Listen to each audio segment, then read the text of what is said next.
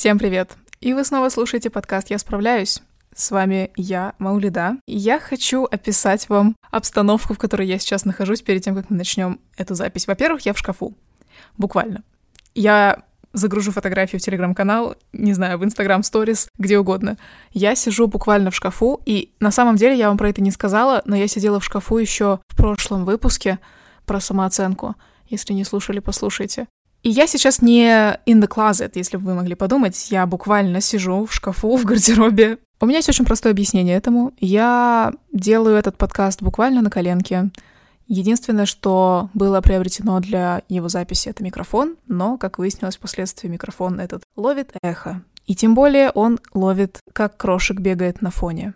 Прослушав свои первые выпуски, я поняла, что мне хочется максимально это эхо снизить. Как бы окей, если вы любите лапки крошика и стук лапок э, крошика об пол. It's fine, я вас понимаю, я тоже их очень люблю, но все таки хочу, чтобы звук был максимально чистым. Короче, поэтому я в шкафу, потому что я залезла в Google, Через два месяца, как она запустила подкаст, она залезла в Google и начала читать, как все-таки его записывать, и прочитала, что сидеть в закрытом помещении желательно в гардеробной. Поскольку я еще не на том уровне своей жизни, чтобы у меня была гардеробная, я просто открыла шкаф и села прямо в него. Я потратила две минуты на то, чтобы описать вам, почему я сижу в шкафу сегодня при записи. Я думаю, можем начинать.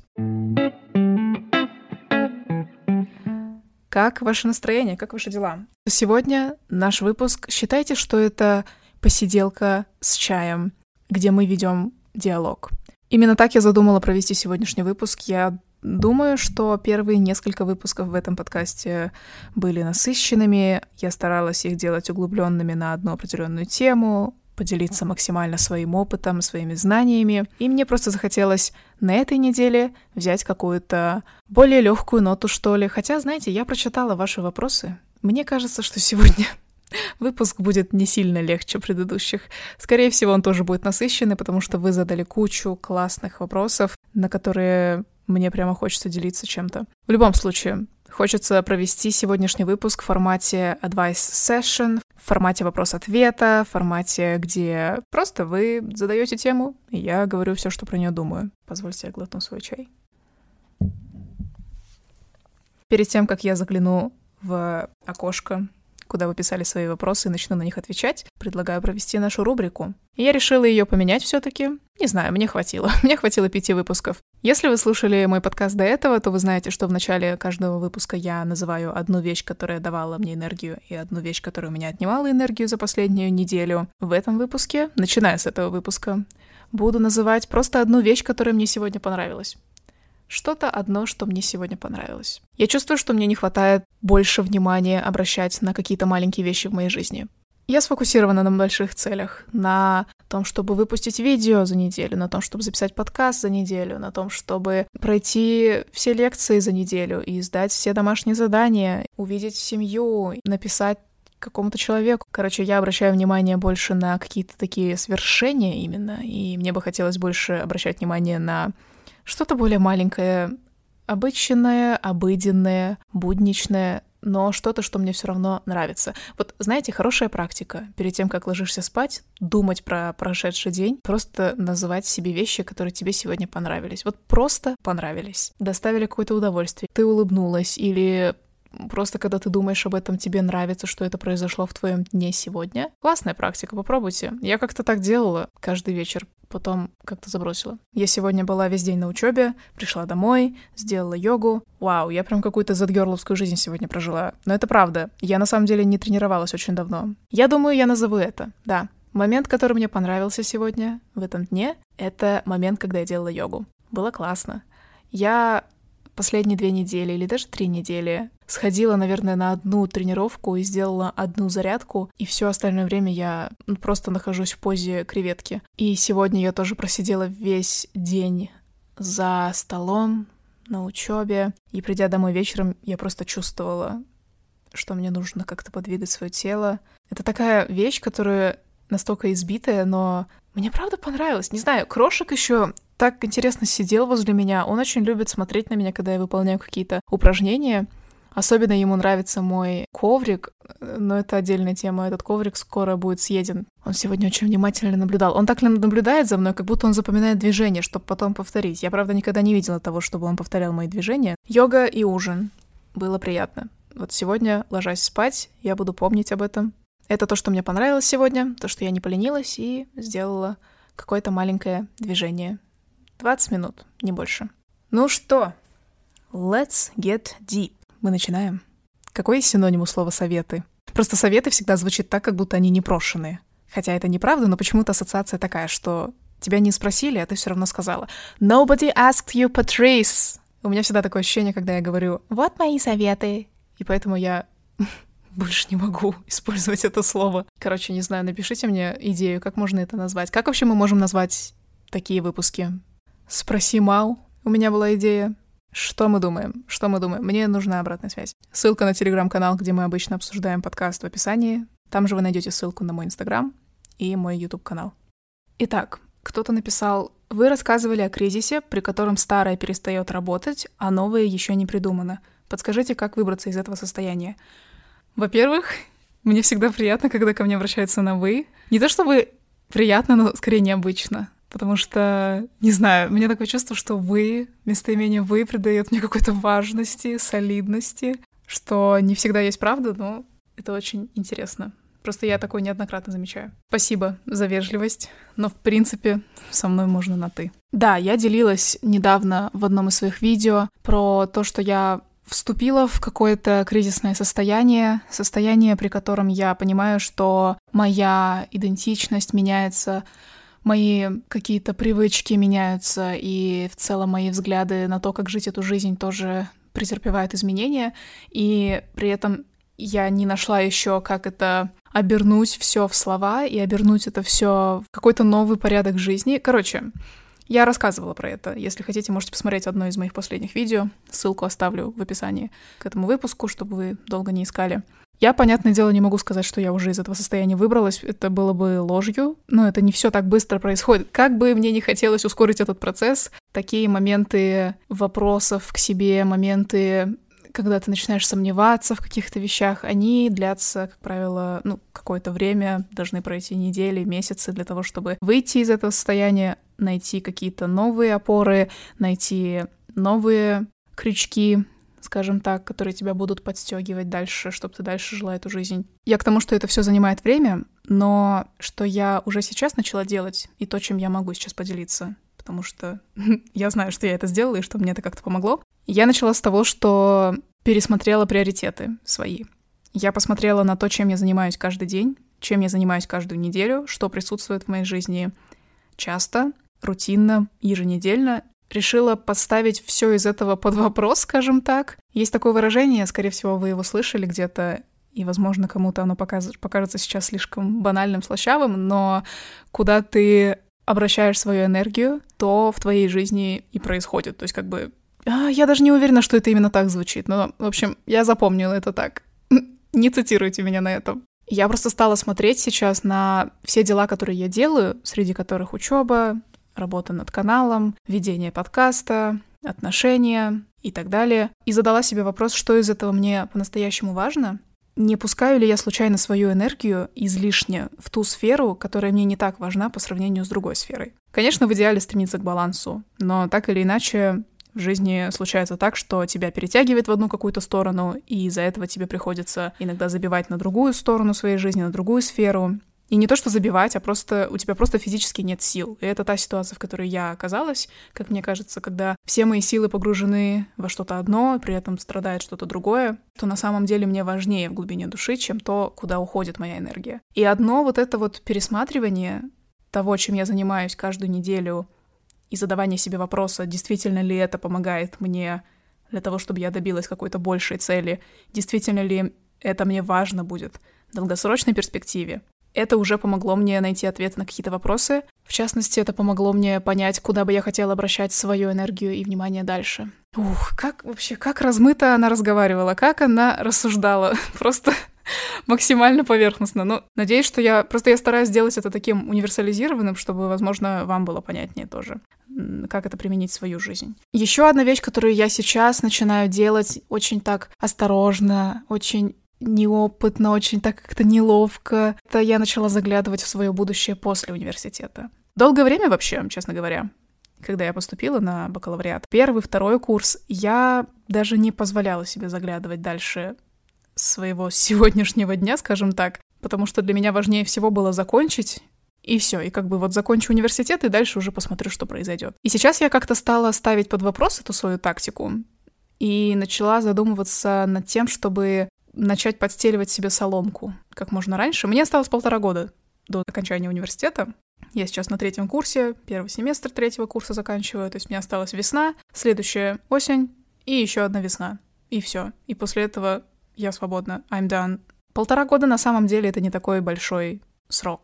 Вот, в последнее время я начала как-то задумываться больше над тем, что бы я хотела делать дальше. Хочу ли я учиться дальше, хочу ли я поступать куда-то, куда хочу поступать, что мне для этого нужно делать, что я могу начать делать сейчас, чтобы потом это воплотить в жизнь, и чтобы это не было какой-то большой накладкой. И я заметила, что вот это разрешение себе планировать за рамками, за пределами университета, планировать свою жизнь в целом, оно тоже помогает. Конечно, тут важно не удариться слишком сильные такие огромные ожидания, я думаю, что последние несколько лет показывают нам, что любые ожидания — это вообще иллюзия, определенность будущего — это тоже иллюзия, определенность какой-то стабильности и контроля — тоже иллюзия во многом.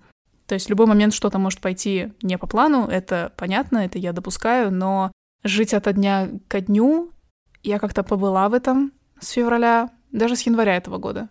И сейчас понимаю, что мне хотелось бы все-таки, несмотря на все происходящее, несмотря на нестабильность и осознание того, что ничего не может быть определено, несмотря на это, я все-таки для себя решила, что хочу принимать какие-то шаги в сторону своего будущего. Я пока сейчас в этом месте. Я могу разочароваться в этом, бросить вообще все свои планы и решить, что отныне я живу от дня ко дню. Через, не знаю, через несколько месяцев я могу прийти к такому мышлению. Но вот сейчас пока как-то так. Вот говорю из своего опыта, если вы сейчас тоже находитесь в этом кризисном состоянии, когда вы не знаете, как дальше, и не знаете, не уверены в том, насколько то, что работало для вас раньше, работает для вас сейчас, но при этом как бы непонятно, как дальше может помочь посмотреть на свою жизнь со стороны, объективно оценить все то, что в вашей жизни сейчас есть, попробовать пропустить это через фильтр вопроса, а действительно ли это мне помогает, действительно ли это мне может в будущем как-то окупиться, привести меня к какой-то большой моей цели, подумать вообще в принципе в целом над целями. Я понимаю, опять же, что последние два года, 2022 год в особенности, с началом войны в Украине, с очень вот этими какими-то хаотичными, странными, ужасными просто движениями, которые в этом году происходят отовсюду. И я абсолютно понимаю, что сейчас может быть сложно ставить какие-то цели, что вообще может быть сложно позволять себе мечтать, фантазировать, представлять какую-то свою жизнь в будущем. Тут очень легко обескуражиться, и просто я для себя лично сделала вывод, исходя из своего положения в жизни, исходя из того, что я, в принципе, сейчас нахожусь сама в относительной стабильности и могу говорить, соответственно, только из этой точки, потому что я никогда не смогу понять, что проживают сейчас другие люди. Мы все сейчас проживаем по-разному этот год. Я думаю, это точно факт. Я, в общем, веду к тому, что, несмотря на то, что ставить цели и фантазировать и, и мечтать как-то может быть сложно сейчас, я лично для себя решила, что я постараюсь. Я хотя бы постараюсь, я хотя бы попробую, потому что моя молодость, она здесь и сейчас. Годы, когда я свободно формирую свою жизнь, как бы строю свою жизнь сама вот так сейчас и параллельно вообще взрослею и начинаю обретать какую-то почву под ногами в этом мире. Пока мои годы сейчас идут, мне не хочется просто сидеть и утопать в каком-то отчаянии. Вот меня вдохновляет проактивность, меня вдохновляет движение, хоть какое-то. Я для себя решила, что я буду пытаться и стараться. Пока есть на это силы, пока у меня есть эта жизнь, пока я нахожусь вот в таком положении в своей жизни. Да, вопрос, в принципе, глубокий. Я думаю, тема кризисов, она вообще никогда не бывает простой. Начали мы с вами сразу с сильной ноты, скажем так. Окей, следующий вопрос. Какие у тебя есть red flags и green flags в отношениях? Поясню. Red flags — красные флаги, green flags — зеленые флаги. В рамках отношений, что это означает для тех, кто не в курсе. Красные флаги — это то, что отталкивает тебя от человека, когда ты начинаешь узнавать его поближе, узнаешь о нем какую-то информацию или какую-то его привычку, повадку, поведение, взгляды, и это для тебя отталкивающе, ты это не поддерживаешь, это red flag, красный флаг. То есть как бы то, из-за чего ты начнешь сомневаться в том, стоит ли продолжать эти отношения дальше. Ну и, соответственно, green flag — это когда ты, наоборот, замечаешь какие-то повадки, привычки, поступки, слова человека, и они тебе нравятся, ты считаешь это крутым, ты хочешь быть рядом с таким человеком и так далее. У, это будет интересно. Я, я не готовилась. Наверное, первое, что приходит ко мне в голову, и я, кстати, предполагаю, что человек подразумевал отношения как романтические отношения здесь, и я буду говорить про романтические отношения. И поскольку я гетеросексуальна, я буду говорить про отношения с мужчинами. Из красных флагов, из ред флагов, первое, что приходит ко мне в голову, это неуверенность человека в теме денег, я не имею в виду, что там человек как-то недостаточно зарабатывает или мало зарабатывает, или должен много зарабатывать, чтобы меня привлечь. Дело здесь вообще не в размере заработка, а в том, как человек обращается с темой денег в принципе. Вы в любом случае встречали таких людей наверняка на своем пути, которые, ну, не могут говорить про деньги. Им эта тема дается тяжело, когда они об этом говорят, они стараются делать это как-то тихо, как-то, не знаю, или много об этом не разговаривать. В общем, когда деньги — это табу. У меня были такие интеракции с людьми противоположного пола, которые как-то с завистью говорили о деньгах других, или которые как-то были очень неуверены в себе в этом плане. Все, что касается денег, мне кажется, должно быть просто и понятно. Я как-нибудь поговорю про обсуждение финансов в паре и про то, как я это делаю сейчас в своих отношениях. Я не знаю, если честно, почему именно это у меня всплыло сейчас сейчас в мозгу, но, видимо, для меня это какой-то триггер. Я просто люблю, когда все обсуждается открыто, просто и без осложнений, без каких-то слоев стыда, умалчивания, каких-то невыполненных ожиданий, обязательств, когда человек стесняется того, чтобы ты заплатила за ваш выход куда-то или за ваш ужин вместе.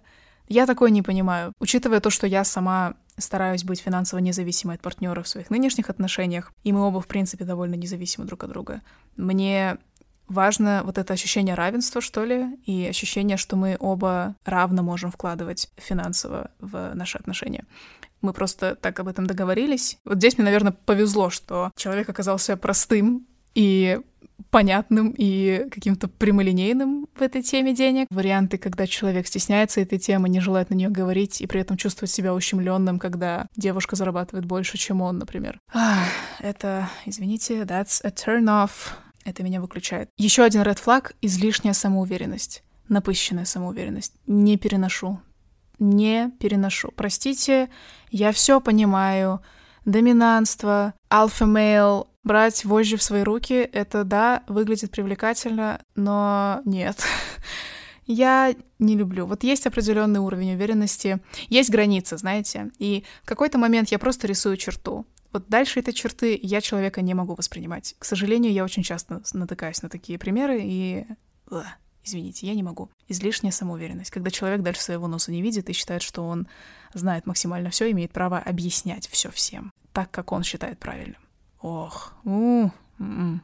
Зеленые флаги. Мне нравится, когда человек может обсуждать свои недостатки. Свои недостатки, свои переживания. Причем делать это как-то открыто, по-человечески, по-свойски. Признавать в открытую, что у него не получается, что у него получается, например. Это приятно. Общаться с человеком, который, ну, не ломается и не разрушается каждый раз, когда речь заходит о недостатках или о каких-то недочетах, может быть. У всех у нас они есть. У всех у нас есть моменты, где мы в себе не уверены, и мне кажется очень привлекательным, когда человек может об этом говорить и признавать это в открытую.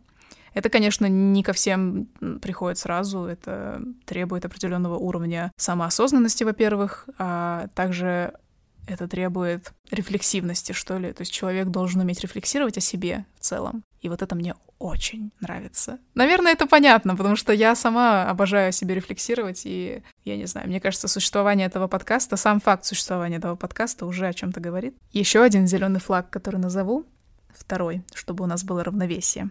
Это проявление заботы. Мне нравится, когда человек, даже не сильно меня близко зная, и я сейчас говорю про романтические интересы, спрашивает у меня, успела ли я поесть, или надела ли я шапку, или тебя встретить где-то, или, может, я тебя провожу. То есть вот такие маленькие моменты, их просто было очень много у нас в начале вот моих нынешних отношений с Тимой, по крайней мере. И я точно помню, что мне это нравилось. Мне нравилось, когда обо мне заботятся, и вообще в целом... Мне даже было странно, когда меня спрашивали о том, надела ли я шапку, потому что я такая, бро, у меня такого не спрашивали с момента, как мне исполнилось 12 лет. Так почему ты это спрашиваешь? Ой, и знаете, вообще, я очень люблю, когда обо мне замечают какие-то маленькие мелочи. Сейчас мы уже выходим за рамки романтических отношений, но в целом даже в дружеских отношениях или вот с родными. Мне очень нравится, когда обо мне замечают какие-то маленькие детальки, запоминают их и потом уточняют у меня про это. Проявление внимания, проявление заботы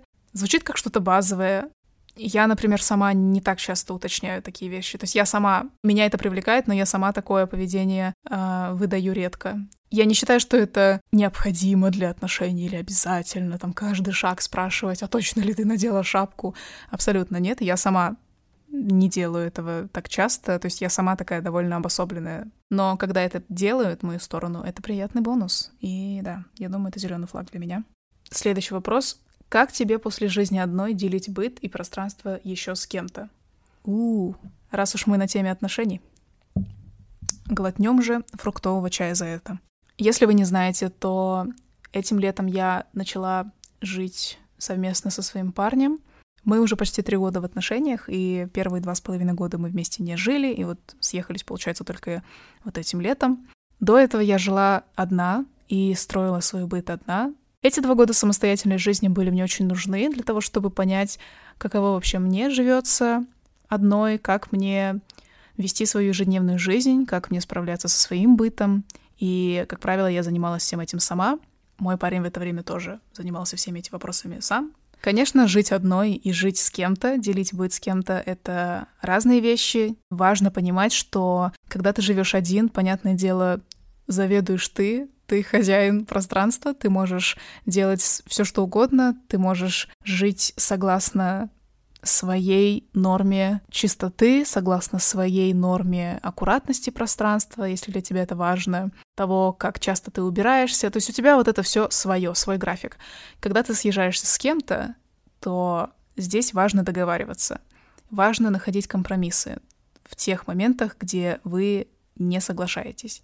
А мне кажется, несогласие избежать довольно трудно. Потому что все равно, как правило, в отношениях романтических два человека — это два разных человека, которые произошли из двух разных семейных систем, у которых разное восприятие того, что такое чистота, что такое аккуратность, что такое вообще норма в быту.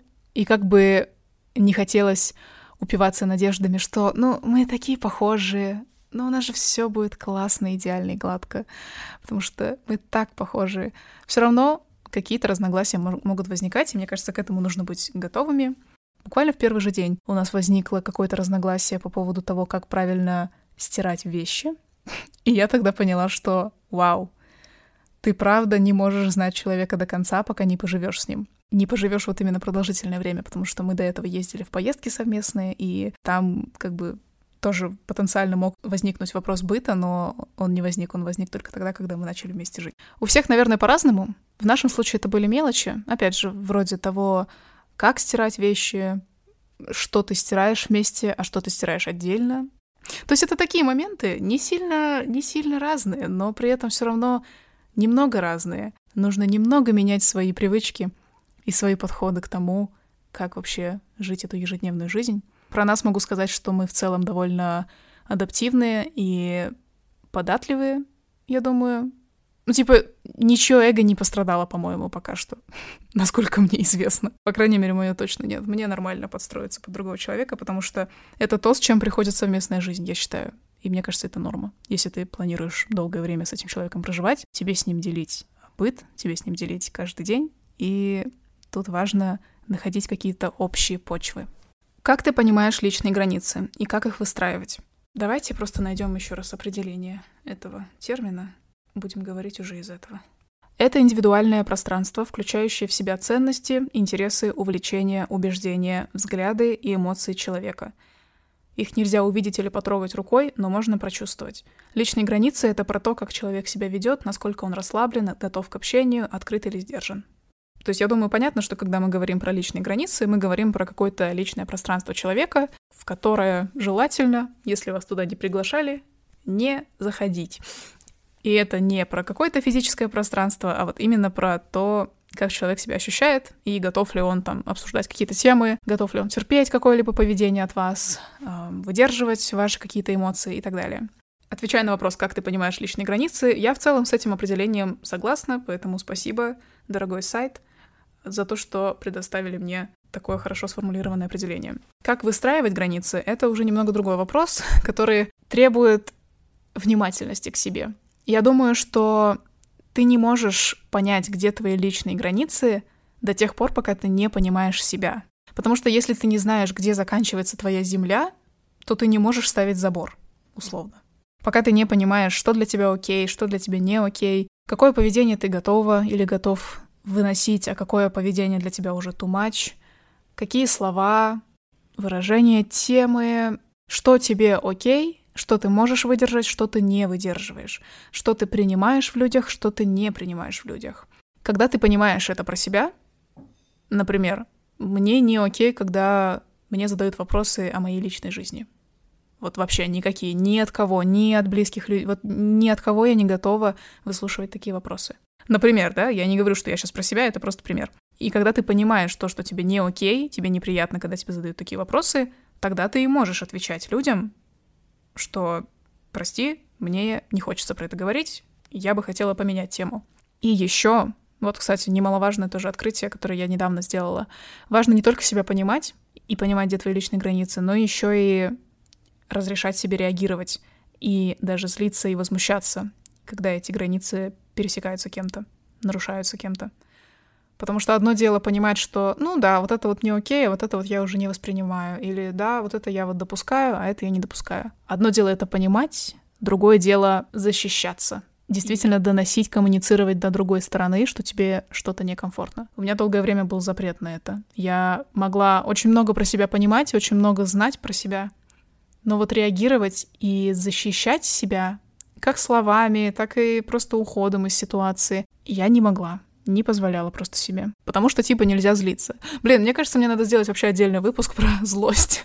просто весь выпуск про злость. Очень важную вещь хочу сейчас донести. В каком бы возрасте вы бы сейчас ни находились, слушая это, вы имеете право на свое личное пространство. Каждый человек имеет право на то, чтобы его личное пространство уважали. Для меня это просто константа сейчас уже. Я сама произошла из контекста, из фона, из э, такой истории жизненной, что я не понимала, что это действительно важно, и мне казалось, ну ладно, вот меня здесь переступают черту, ну и ладно, я к этому привыкла. Но сейчас, будучи совершеннолетней, что-то да повидавшей в жизни девушкой, я четко и ясно для себя понимаю. Каждый человек имеет право на свое личное пространство. Это просто нужно понимать. Каждый раз, когда вы сомневаетесь, стоит ли вам сейчас заявлять человеку, что вам что-то не понравилось, или стоит ли вам как-то уходить из какой-то ситуации, которая где-то доставила вам дискомфорт, помните об этом, о том, что вы в любом случае имеете право на уважение к себе для начала. Злиться, когда твои границы нарушаются, это абсолютно нормальная реакция. А дальше вы уже можете выбирать формат коммуникации, формат того, как вы хотите донести другому человеку, который ваши границы пересек, о том, что вам это неприятно. То есть как вы можете остановить условно. Тут зависит от того, как это происходит. То есть иногда это может быть какой-то наезд от незнакомого человека вам в очереди в магазине или в больнице. Просто, мне кажется, ультимативное, универсальное место для всех наездов — это больница. Простите, пожалуйста, не хочу никого обидеть, но это факты. Это может быть такая ситуация, либо это может быть более интимная ситуация, где вы допустим, тет-а-тет с близким вам человеком, и что-то вот случайно как-то происходит так, что где-то вы чувствуете дискомфорт. Зависит все от ситуации. Я лично чаще всего выбираю просто говорить об этом напрямую. Если это в близком кругу происходит, я просто вызываю человека на разговор и говорю, можешь ли ты меня послушать? Вот тогда-то, тогда-то ты сказала или сказал, или сделала, или сделал вот так-то. Мне это было не очень приятно, Можете объяснять почему, можете не объяснять почему. В принципе, мне кажется, не обязательно всегда объясняться. и просто попросить, можешь ли ты, пожалуйста, так не делать в следующий раз, или можешь ли ты, пожалуйста, делать вот так, вот как-то по-другому, предложить альтернативу. И у меня такие разговоры реально происходят в личной жизни. Более того, я вам скажу, у меня был случай, когда мне близкий человек начал сам такой диалог. То есть мы, в принципе, на такие темы не общались условно, и человек просто сам начал использовать такие формулировки. И я тогда прямо поразилась, что вау, вокруг меня есть такие осознанные люди, которые уважают меня достаточно, чтобы вот в таком формате донести до меня какую-то свою эмоцию, свою мысль. Это может звучать как-то шаблонно по книжке и как-то вообще очень нереалистично, не по-жизненному. Но, не знаю, я вроде живу, вроде вот так разговариваю, доношу свои мысли до людей, и вроде пока еще не сломалась. Так что, да, если хотели себе формулировку на вооружение, то вот она вам. Будьте готовы к тому, что это не все поймут, потому что, понятное дело, что экологичное общение, ненасильственное общение, коммуникация, в принципе, не нормализована настолько, чтобы мы все говорили такими фразами. Почему бы нам не быть теми, кто учится подобной коммуникации и умеет доносить свои эмоции без задевания чувств другого? и без агрессии какой-то лишней. И иногда, кстати, знаете, агрессия нужна. Вот я хочу процитировать в этом месте песню Тейлор Свифт «Dear Reader» из последнего альбома. «Dear Reader, bend when you can, snap when you have to». Прогинайся, когда можешь, вспыхивай, когда это нужно. Вспыхивай, когда это должно, скажем так. Лучше и не скажешь. Я считаю, что это очень хороший взгляд на вещи. Иногда, правда, иногда можно и проораться, если честно. Вот жизнь такая, она не всегда состоит из экологичных формулировок, из экологичных фраз и ненасильственной коммуникации. Жизнь как жизнь. Она вот просто есть, такая, какая есть, и больше никакая. Поэтому сильно на этом тоже не зацикливайтесь. Если вы хотите вокруг себя формировать экологичное, такое приятное, комфортное пространство, конечно, без проблем. Это то, что я делаю, и то, что у меня, в принципе, сейчас успешно получается как в своих отношениях э, с молодым человеком, как в отношениях с моей семьей, с друзьями. Но будьте готовы к тому, что мир есть мир, и в любой момент как бы может произойти всякое разное. И если вы где-то вспыхнете, позлитесь, это тоже все нормально. Все может быть и все возможно в этой жизни. Я надеюсь, что это помогло. Очень такая важная и большая тема на самом деле. Кто-то написал «Твое мнение о современных трендах в моде. Уги, низкая посадка и так далее». Я обожаю говорить про моду. Я просто перестала говорить про вообще одежду и какие-то декоративные штуки в этом году, потому что мне стало казаться, что это не актуально, не важно и не нужно, и вообще сейчас никто не думает про одежду, и как-то я себе поставила запрет на то, чтобы обсуждать такие материальные простые вещи, ну, потому что происходят более серьезные, более важные вещи, и как бы нам не до шмоток. Но, тем не менее, в реальной жизни, в, своей личной жизни я слежу за изменениями в трендах. Просто это часть моей жизни. Я, правда, очень сильно люблю моду. Даже если я за этим всем не следую, не за каждым трендом явно, мне все равно нравится знать актуальное и быть вот в этой повестке трендов. Если говорить конкретно про те, которые написал отправитель уги и низкая посадка. У меня есть уги, я себе взяла их летом, потому что я знала, что осенью их раскупят. И это правда так произошло, по-моему, сейчас эти уги очень сложно достать. Но, в общем, я недавно их погрузила в мокрый снег и очень об этом жалею теперь. Им предстоит химчистка. Но это очень удобная обувь. Правда, я не уверена, насколько она подходит под погоду Астаны именно. Мне кажется, что уги лучше подходят, когда асфальт сухой. Насчет низкой посадки. Я, кстати, ненавидела низкую посадку всю свою жизнь. У меня всегда были джинсы и брюки либо на средней посадке, либо на высокой посадке. Но в этом году я стала чувствовать, что я устала от высокой посадки. Вау. Впервые с 2018 или 2017 года я это поняла. Я просто устала от посадки мам джинс, от посадки высокой завышенной талии. И как назло оказалось, что практически все мои джинсы на высокой посадке. Я сейчас пытаюсь что-то с этим сделать, потому что для меня эта ситуация больше не работает. Мне не нравится. У меня такое ощущение, что меня просто душит в этой высокой посадке. Тем более, если это джинсы. Насчет низкой посадки это как будто бы другая крайность для меня. В целом перестала сильно переживать о своей фигуре, о том, как она выглядит в низкой посадке, потому что, мне кажется, это одна из основных причин, почему люди критикуют этот тренд, что низкая посадка брюк, джинс выглядит просто неловко и некрасиво. У всех свое понимание видения красивого. Я просто поняла, что моя история с низкой посадкой. Я купила себе брюки с низкой посадкой этим летом, поносила их и поняла, что мне просто некомфортно, но не в плане того, как выглядит мое тело, а это просто не совсем практично. Эти брюки, не знаю, то ли они у меня большие были, то ли они были прям правда на низкой талии, на низкой посадке. Я все время просто переживала, не выглядывает ли мое белье, когда я гуляю по городу, я не хочу переживать по поводу того, выглядывает ли мое белье. Я поняла, что как бы эти брюки не выглядели классно, как бы мне не нравился ремень у этих брюк, как бы мне не нравился материал у этих брюк, они в целом комфортные, приятные, нигде не жмут, не давят, но вот этот единственный момент, потому что посадка настолько низкая, что она буквально доходит до твоего нижнего белья. Ну, я как-то еще не на том этапе жизни, чтобы не переживать об этом совсем. Так что, да, я не знаю, насчет низкой посадки у меня неоднозначное мнение. Это выглядит прикольно на ком-то, но мне все таки кажется, что это вот именно тренд. Я, правда, кстати, недавно слышала, что вроде это остается трендом на весну и лето следующего года, но лучше меня на этом не цитировать. Единственное, что я замечаю, и я неоднократно читала и видела посты в своих э, рекомендациях на эту тему, возвращается в тренд мода на худые тела, и вот это вот немножко заставляет задуматься и заставляет переживать. Белла Хадид, Ким Кардашьян, Кортни Кардашьян. Все эти люди в этом году, по крайней мере, изображают более худое изображение тела. Я, мне кажется, этот разговор идет еще с момента, когда выяснилось, что Ким Кардашьян очень сильно худела для того, чтобы влезть в платье Мэрилин Монро, для того, чтобы пройтись на Мэтт Гала. С тех пор как будто бы идет вот этот разговор в медиа о том, что звезды, популярные люди, селебрити худеют, в общем, разговор про худение как-то сейчас ходит, и мне это не очень нравится, потому что в последний раз, когда ходил разговор про худение и про моду на худые тела, было не очень прикольно. Я надеюсь, что мы с теми знаниями, которые у нас сейчас уже есть, более здорово к этому отнесемся и не так травматично это перенесем. Форма тела не должна быть в тренде. В тренде может быть только одежда.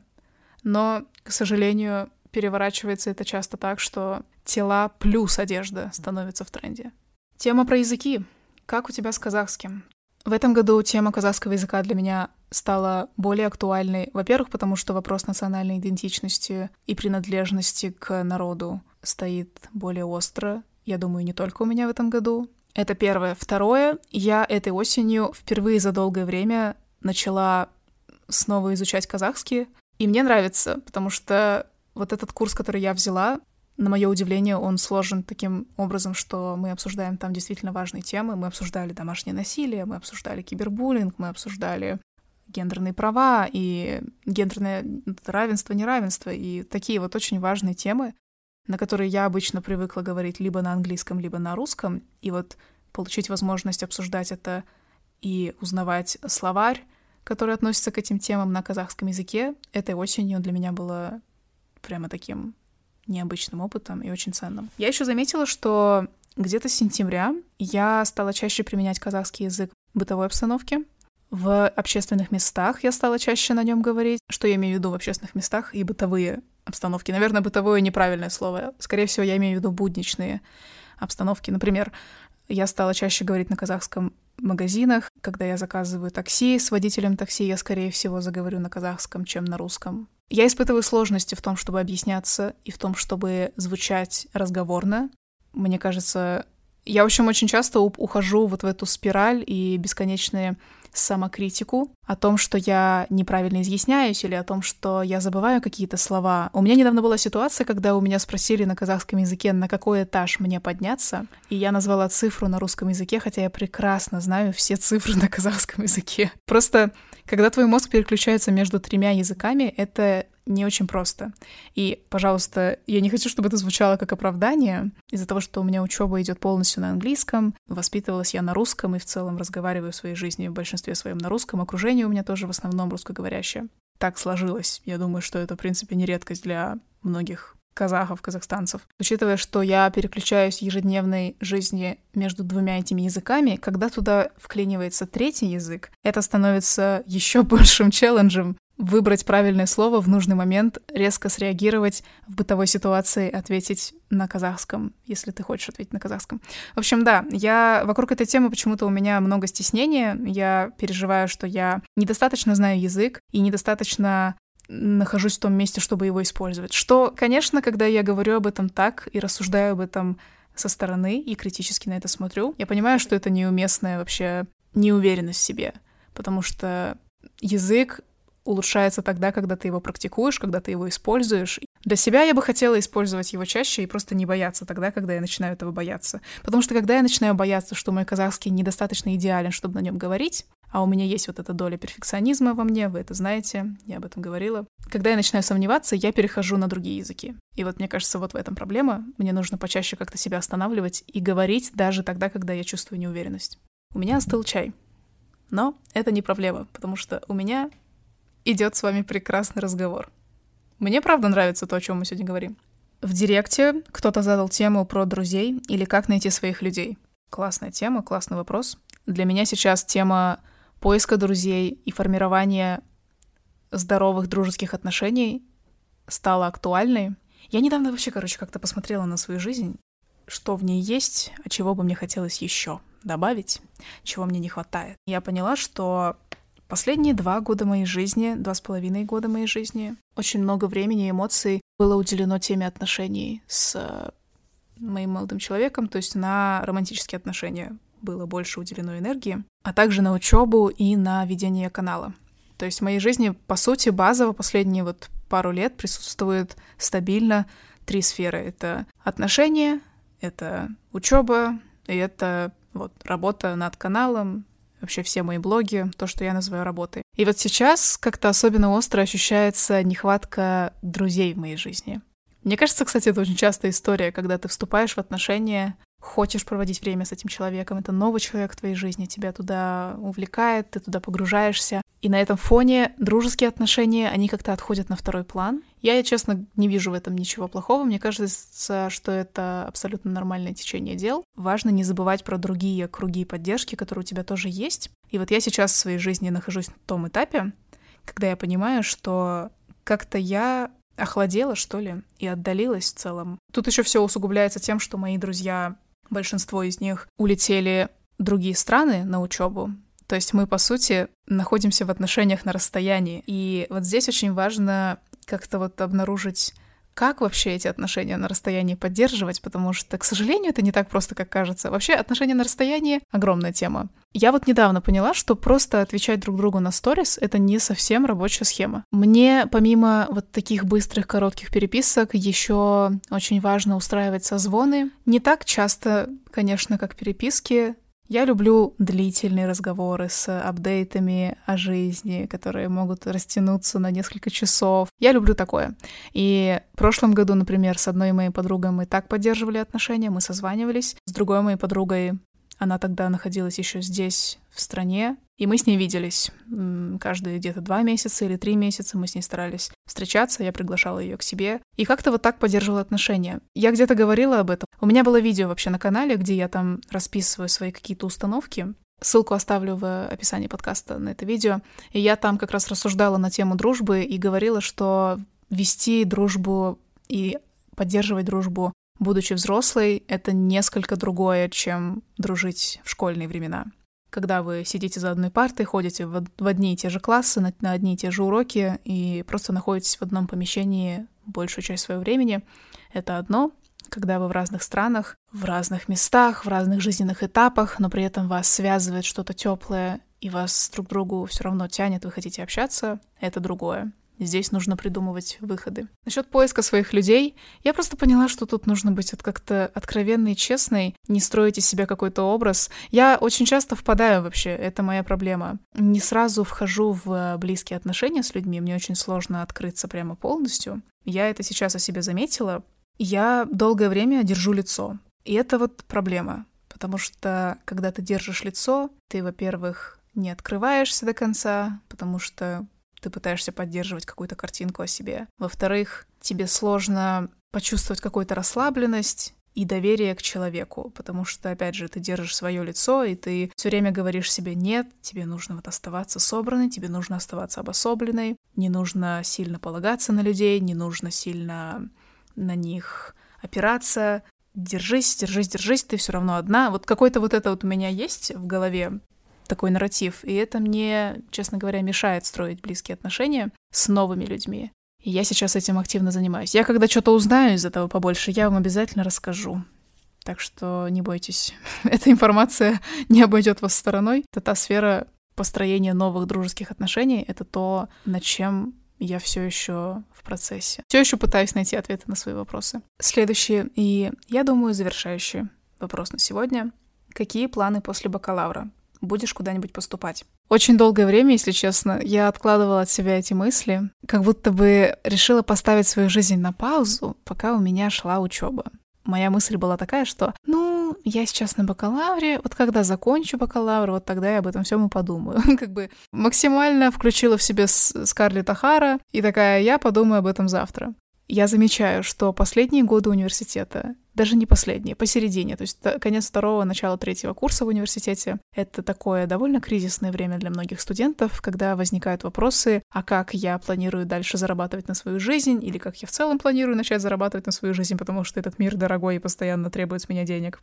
Интересно ли мне то, что я изучаю? Действительно ли я вижу смысл в том, что я сейчас делаю? И так далее. Такие вопросы возникают. Я, естественно, не осталась обделенной этим всем. И я себе тоже очень часто эти вопросы в последнее время задаю. Апдейт в том, что недавно я вообще впервые разрешила себе думать о том, что будет дальше после бакалавра. Могу сказать точно, что да, я планирую продолжать учебу после бакалавриата. Я думаю, что в ближайшее время я начну поиски потенциальной программы, в которые мне хотелось бы, на которые мне хотелось бы податься. Возможно, начну рассматривать сдачу определенных экзаменов. То есть я сейчас настроена, как вы можете услышать, на то, чтобы что-то себе такое запланировать интересное, что-то вот начать, начать готовиться. Мне хочется через это пройти. Даже если будущее не определено, а оно на сто процентов точно не определено, то, что мы что-то имеем под контролем, это иллюзия. Что-то как-то пессимистично. Нет, подождите. Нет, мы не так договаривались сегодня. Я в целом очень органично себя ощущаю в роли студента. Это факт, мне кажется, который я про себя сейчас очень четко понимаю и ощущаю. Мне нравится быть студенткой, мне нравится изучать, и мне нравится вкладываться в образование. Я сейчас переставляю приоритеты в своей жизни, и в ходе этого процесса, пока я себе задавала различные вопросы из серии «А куда обращено твое внимание? А точно ли ты занимаешься тем, что тебе важно? А точно ли ты тратишь нужное количество сил на то, что тебе важно. Я просто недавно в последнем видео говорила про разочарование свое в учебе, что я начинала этот осенний семестр, желая поднять свои оценки, желая э, просто вот, ну, буквально быть академик, академик machine, академик power, быть академической, не знаю, как это описать. В общем, быть академически активной. Это то, что я планировала в этом семестре. Этого не произошло, к сожалению. Жизнь влезает, жизнь строит свои планы на тебя, устанавливает свои правила. И на данный момент, еще до того, как семестр окончился, я примерно осознаю, что не совсем смогла осуществить эту идею свою, поднять оценки. Я не думаю, что у меня это получилось, потому что мое внимание было в расфокусе, мое внимание было на другом, на других сферах своей жизни. И я сейчас вот себе задаю вопросы, на которые я все еще ищу ответы, обращаю ли я внимание действительно на то, что мне важно в долгосрочной перспективе. И, в общем, пока я себе этот вопрос задавала, я поняла, что образование в долгосрочном счете мне все-таки важнее. И образование, и вот специальность, обучение на определенную специальность мне важно. Дождемся каникул, может быть, в декабре я что-то решу, предприму какие-то конкретные шаги, и тогда у меня будет более конкретный ответ. Может быть, весной я начну делать еще какие-то более серьезные шаги. Посмотрим, посмотрим. Я сейчас как бы стараюсь очень много ожиданий на себя не ставить, опять же, на себя и на этот мир, и вообще на обстоятельства. Чем больше ожиданий, тем больше в итоге разочарования, когда эти ожидания не сбываются. Поэтому я думаю, тут важно иметь какие-то понимания про себя и понимание того, чего бы тебе хотелось, но при этом также с, э, сохранять какую-то здравую трезвость и понимание, что это может не произойти, и тогда можно обращать внимание на те опоры, которые у тебя в жизни уже есть. Даже если я хочу обучаться дальше на магистратуре или продолжать свое обучение просто на определенной специальности, хочу предпринимать для этого шаги. Если этого не произойдет, то условно у меня есть близкие люди, у меня есть друзья, у меня есть что-то, что я уже ценю в своей жизни, что-то, что у меня уже есть, и когда смотришь на это так и понимаешь, что даже если вот какие-то твои намеченные планы не произойдут, то у тебя будет что-то все равно, мне кажется, становится легче. Я не знаю. Надеюсь, я понятно донесла свою мысль. Ну, в общем, да, планы пока такие очень неясные, очень размытые. но могу точно сказать, что я планирую поступление дальше. Есть такие мысли. Полтора часа записи, и я уже не могу складывать предложения. Я думаю, что сегодня у нас получился насыщенный разговор, продуктивный разговор, наполненный идеями. Спасибо вам большое сегодня за такие вдумчивые вопросы. Вау, прямо актуальные. И я так рада, что я все больше и больше снимаю с себя рамки того, о чем мне комфортно говорить, о чем бы мне хотелось говорить, больше и больше как-то снимаю с себя ожидания какие-то. Я настроена разговаривать. И очень рада, что у нас это получилось сегодня сделать. Ну что, на сегодня это все. Спасибо, что были сегодня со мной, что составили мне компанию.